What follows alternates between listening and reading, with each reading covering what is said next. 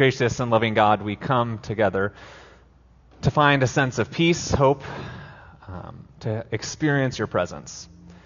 Having heard the words of Prophet Amos, and having sung songs of praise, we pray that you would continue to speak to us, and that the words of my mouth and the meditations of my heart be pleasing to you, O Lord, our God.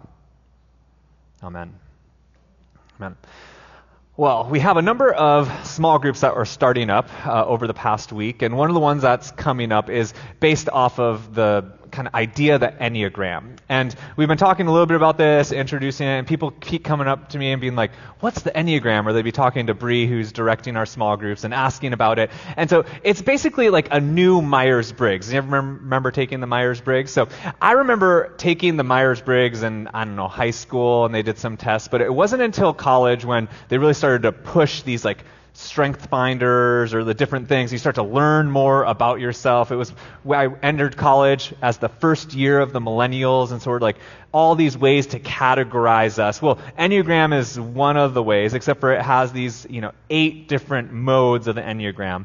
And I've been rethinking my role in that. And as I've, we've been having this small group that's been going, I'm reminded that one of mine is like a three, which is kind of like an achiever and an activator. Like that was also one of the strengths I got when I was in college. It was like the strengths finders, you have these things, and one of them was activator. Activators are the people that drive detail people bonkers. So if you work with me, which I'm sure Stephanie and Brittany are both laughing right now, because I'm like, okay, let's just do it. Let's not even waste any time. Like, like let's get it done. And then all of a sudden the people around are like, but what about this? And what about that? And what about this? I, I was working with the conference on setting up a new database system for our Board of Ordained Ministries, helping people through the ordination process. And I'm just like, yeah, let's just do it. And I just start going there like, wait, we have to meet with the like database person. And you know, those are the people that drive me nuts because they like are asking all the like detailed questions that actually make a lot of sense when you ask them like well who's going to be the follow-up person and who's going to train the people? And i'm like ah, none of that matters. Let's just change it. Let's just do it right?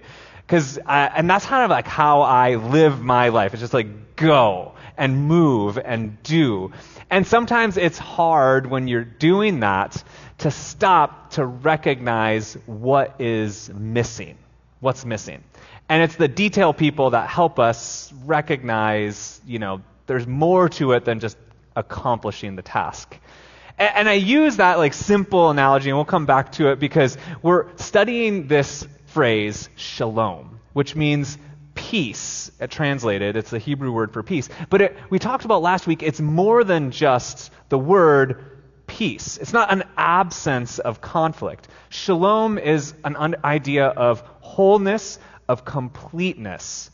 And so I talked about how we need one another last week, and that's true. We do need one another, and that's why activators, threes on the Enneagram, need the detail people really bad. But the detail people would never accomplish anything if they didn't have someone being like, we're just going to do it we need each other, although it's painful to be around each other. So if any of that like sparks interest, come to the Enneagram small groups that are going to be happening on Tuesday, and you can kind of explore that a little bit. But this idea that peace needs wholeness or completeness is something that is so important and so valuable for how we hope to see peace in the world. And we know that it's needed all around. We open the news and there's violence and there's war and there's chaos and there's, you know, conflict in our own lives. And so we long for this thing called peace. But if you're like me, sometimes you move too fast that you don't recognize that missing piece or what's not there this morning I have up here, we have up here this display, and you can kind of show on the cameras, Stephanie. I don't know if you can get some of those, but um, or someone, but we have, or you can just see them without the cameras. It's fine too.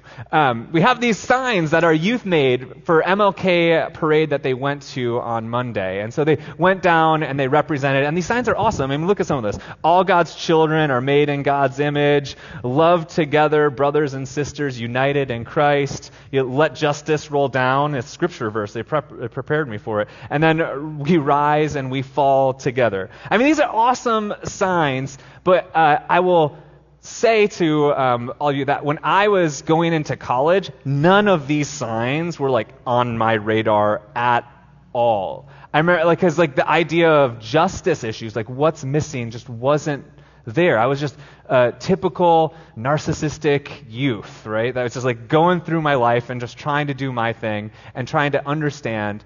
And I didn't really grasp the needs that were really there. I mean, surely part of it was I was a small town in Minnesota and wasn't exposed to everything going on, but also part of it just didn't take the time to see the needs around. And so it wasn't until college that I started to open my worldview and see that there's more needs throughout the world. And when I was there, a real big thing that started to pop up was, you know, fair trade coffee, right? Fair trade coffee. And I was like, what in the world is fair trade coffee? But fair trade coffee is the idea that, you know, people that make coffee where they're at get compensated to a amount that's similar to what you would make here.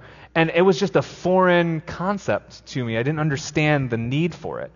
Just the other day, I was talking to my middle son, Grayson, and he was just curious about how chocolate was made, right? You know, kids are curious, but it's amazing how like this start with a question and then it ends up like way deeper than you thought you were going to go. So it was like, what's what's uh, chocolate made of? And then he started realizing, oh, Hawaii is the only state in the United States that can grow the cacao bean to make chocolate. And he's like, the whole world probably eats Hawaii chocolate, is what he said, or the whole nation. I was like, no, we actually just give our chocolate to tourists mostly, and you know, other they get their chocolate from other places and different. And he's like, well, why would they get it all the way from Costa Rica, or I think it was uh, what was it, the Ivory Coast of Africa was the place where the cacao bean is grown the most.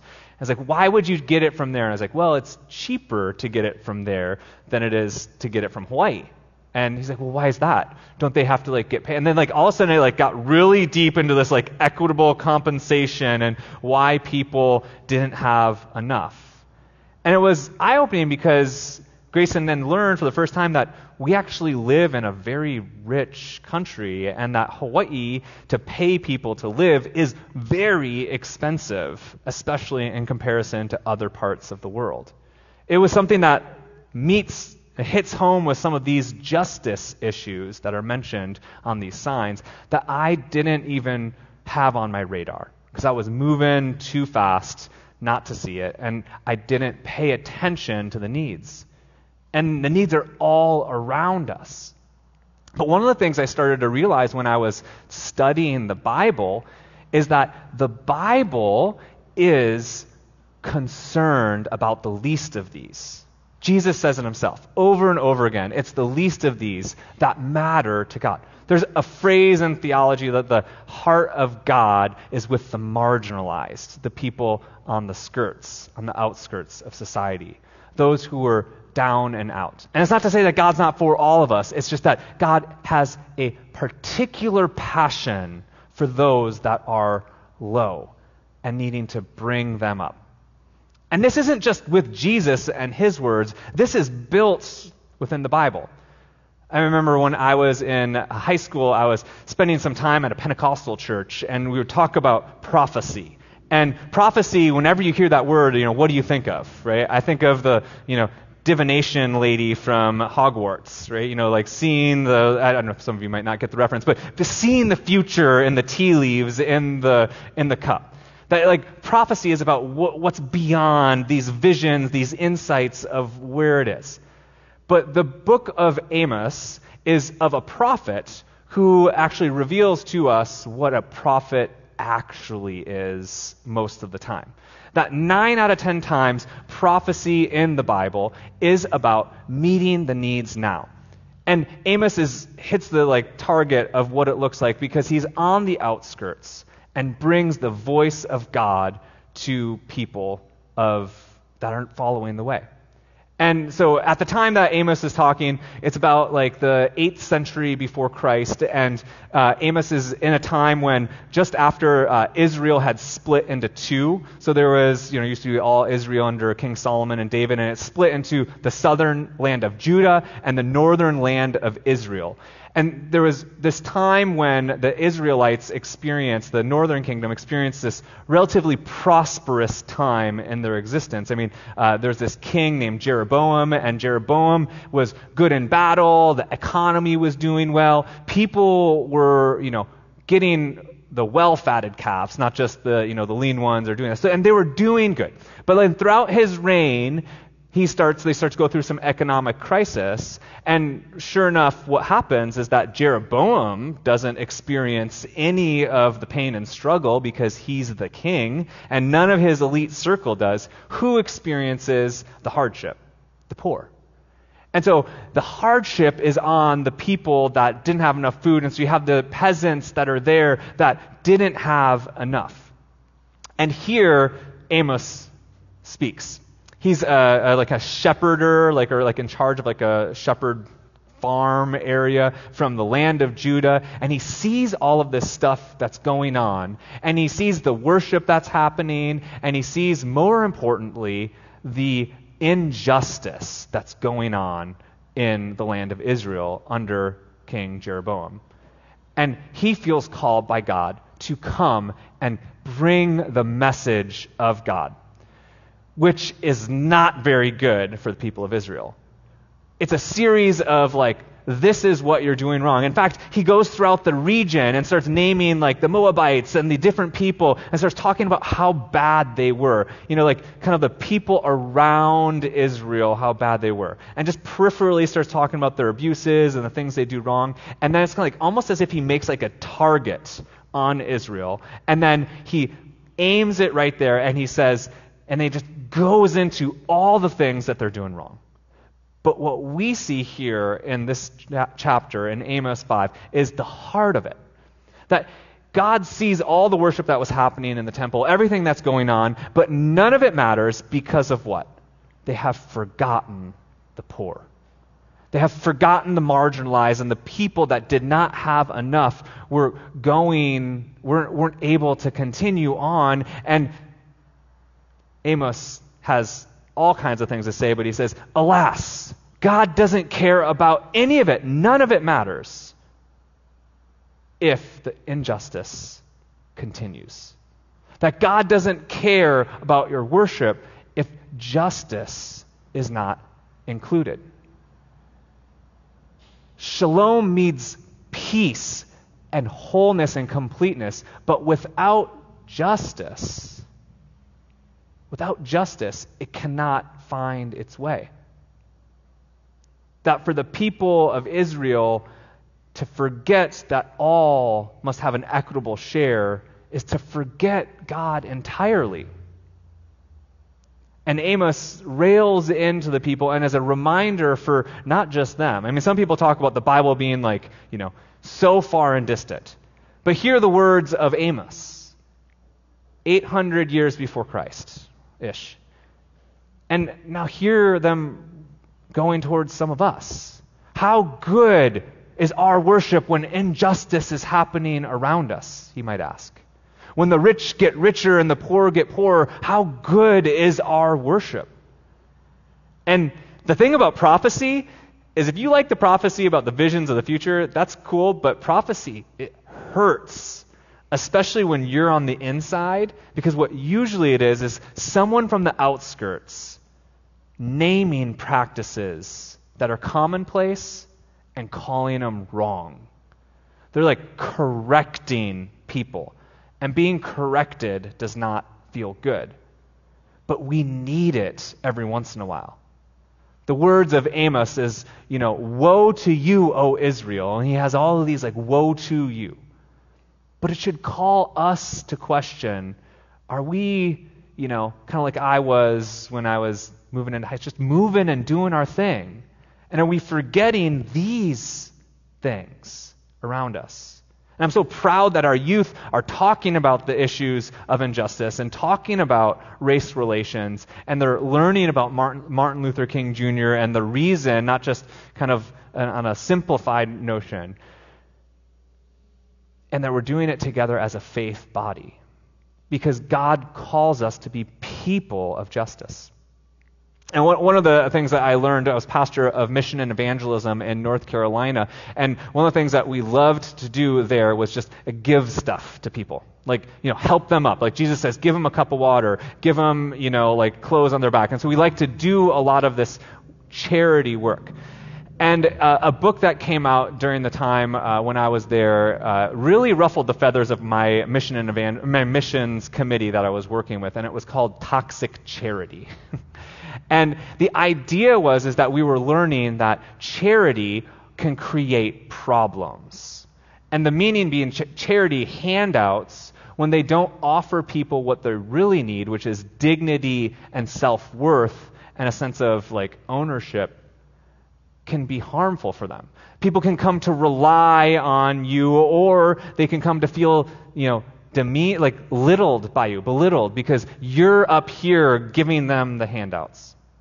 And there's this story of a food pantry that opened up in rural North Carolina, and it was a model for what toxic charity could be and then what it could do differently. And the idea was that week after week, they had the people that would just come and get food from this church food pantry, and they would get what they need, then they would leave, and they would come back, and then they would leave. But it wasn't until one time this fellow asked if he could help them sort the food that their mindset started to shift. They're like, no, no, no, no, you can't help, right? You can't help because we're serving you. You know, this is our do good time. This is our justice time. We're giving you back something. But he's like, I just don't feel comfortable with just taking and he wanted to give. And sure enough, what they found was that over the course of the next few weeks, the next few months, this person started to take more ownership. They started to have more sense of like, you know, helping others. And all of a sudden, they started to realize that now he saw himself differently in relationship to them because he saw himself as a co worker versus a, someone receiving a handout. And it changed their mentality, and they said, from now on, we can give charity, but all charity must lead to opportunities for people to have a sense of worth as well. And so they created a model where they could grow and they could help out or they could do other things. Similarly, one of the best organizations that I was working with in that community was an organization that gave micro grants to people. But they didn't just give money and say, here, take it, or we think you need a car. We think you need utility money. They put them through a class on finances, and then they asked them a question What is it that you need most? What is it that you need most? And they were often surprised at the answer they would get that they didn't realize that what they needed most was just their like library card. Some form of identification because they couldn't have they didn't have their birth certificate so they couldn't get their license yet. And so if they just have one form of identification then they can get to the next. Because we don't know what others need. We're, we're like stuck in our own frame of mind. And so this is one of the things that I invite us to think about when we think about shalom is to let the words of Amos sting just a little bit. Enough to make us uncomfortable to ask the question where are the injustices around us? Where is the need? And not just to ask where and then to activate like I would do, right, and fix the problems, but to go in and to listen, to go in and to ask the questions What do you need? How can we help you? How can we give you a voice? And to continue to remind, to teach, to connect the words of Jesus to the practicalities of life, that peace is not peace without justice, without equality, all to gather at the table. And let us never let our worship and our lives just be filled with what we need and have and kind of going in the mode. But open up the book of the prophets every once in a while instead of saying, oh, they're talking about the future or talking about people in the past. I invite you to read Amos and say, I wonder what this might mean for us. Because that's the real power of, I think, Scripture, is that over and over again it can speak anew to new generations. And the words of the prophets might be true yet again. That we might be in need of a recalibration And so, in a country where you know the rich are getting richer and the poor are getting poorer, how do we, as Christian community, continue to listen to the margins and to go there and to ask, what is it that we need? And I'm thankful that our partners in outreach here at Kailua do that. Like we have Tandana Ministry, and that's one of the things that they do, Tandana Foundation, when they go to Mali and the continent of Africa or South America to do their work. And yet also, we raised $2,500 over last year that we gave to, that we're giving to the family resource centers for the low-income kids uh, on this region of Oahu, so in the, the Kailua, Waimanalo area. And rather than just sending them the money, Auntie Sue and Auntie Sue's going to be working with the uh, and the outreach team had asked the question, "What is it you need?" Right? How do we help you help them? And so, although many of us gave that money, and I'm so thankful for that, how do we as a community get involved to not just hand the money, but to build relationships, to help people find a sense of worth, to find a sense of dignity, and we might see shalom happen more and more together in our worship and in our lives. That peace cannot come when the marginalized stay on the margins. So let us slow ourselves to hear God speak. And let's listen to the words of the prophet Amos, who calls out, Let justice roll down like an ever flowing stream and just wonder, just for a minute, was Amos talking to me? I invite you to pray with me. Holy and gracious God, as we look at the words of the prophet and who he was speaking to, we can't help but stir with discomfort.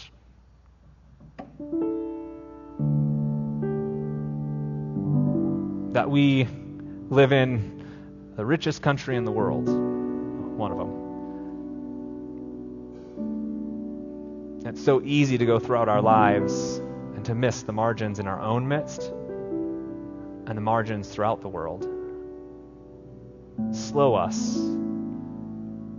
so that we might never forget that peace, shalom, requires justice as we hear the voices of those who are other or different, or who have had less privilege than us, let us not scoff or turn our heads, but press in, ask questions,